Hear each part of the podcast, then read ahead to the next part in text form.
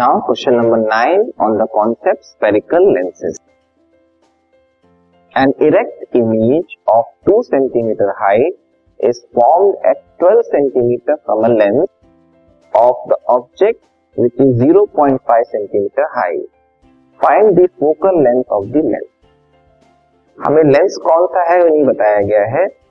ये ज़रूर बताया गया है कि जो इमेज फॉर्म हो रही है वो इरेक्ट है। इरेक्ट है मतलब वर्चुअल भी, ठीक है?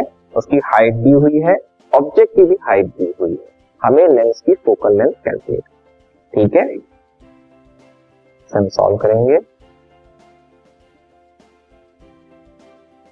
तो क्वेश्चन के according an erect image of two centimetre height is formed at 12 centimetre from a lens यहाँ पूरी इमेज की बात की गई है। मीन्स इमेज डिस्टेंस किया हुआ है 12 सेंटीमीटर ठीक है? तो 12 सेंटीमीटर जो है वो इमेज डिस्टेंस है। इरेक्ट इमेज है तो erect image mean virtual and erect image तो वो लेफ़्ट साइड में बनती है। ठीक है?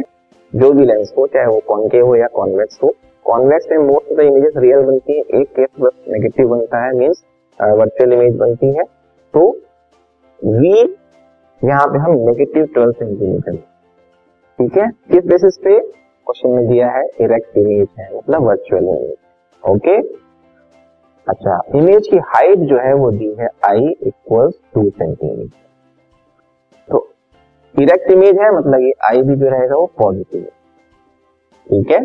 Object which is 0.5 centimetre high मतलब ऑब्जेक्ट की हाइट भी दी हुई है प्लस 0.5 सेंटीमीटर इसको सॉल्व करने पे आएगा ये one by two centimetre right ये ऑब्जेक्ट की हाइट हो गई।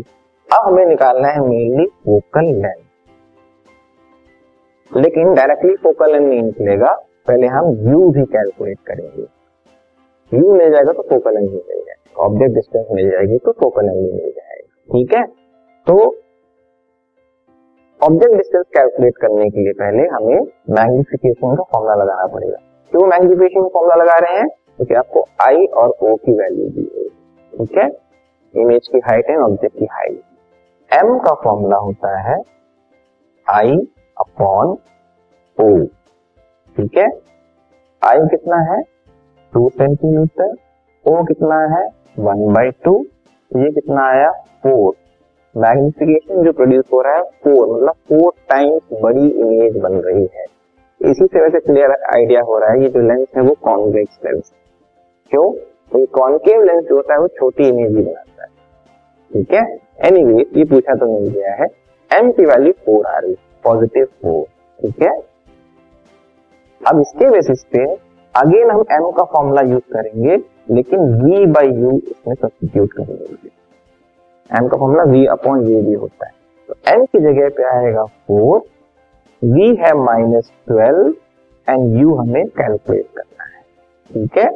तो यू की वैल्यू कैलकुलेट हो जाएगी माइनस थ्री सेंटीमीटर जैसे हमें u मिल जाएगा। ठीक है? U मिलने के बाद हम अब लेंस फॉर्मूला अप्लाई करके वन फोकल लेंथ कैलकुलेट कर लेंगे। One by v minus one by u तो वी है minus twelve minus one by u u हमें मिला है माइनस थ्री इसको हम सिंप्लीफाई करेंगे। तो आएगा minus one by twelve plus one by three. LCM आएगा twelve minus one plus four means three by twelve solve होने पे देगा वन बाय फोर करेक्ट तो वन बाई एफ़ की वैल्यू वन बाई फोर है। ठीक है? एफ़ की वैल्यू हो जाएगी फोर सेंटीमीटर ये आपका फाइनल आंसर हुआ। तो उस लेंस का जो फोकल लेंथ है, वो फोर सेंटीमीटर है। अगर आपसे पूछा जाए तो कैसा लेंस है तो आप बता सकते हो कॉन्वेक्स लेंस है। क्यों? क्योंकि कॉन्वेक्स लेंस का जो फोकल लेंथ होता है, वही पॉजिटिव होता है।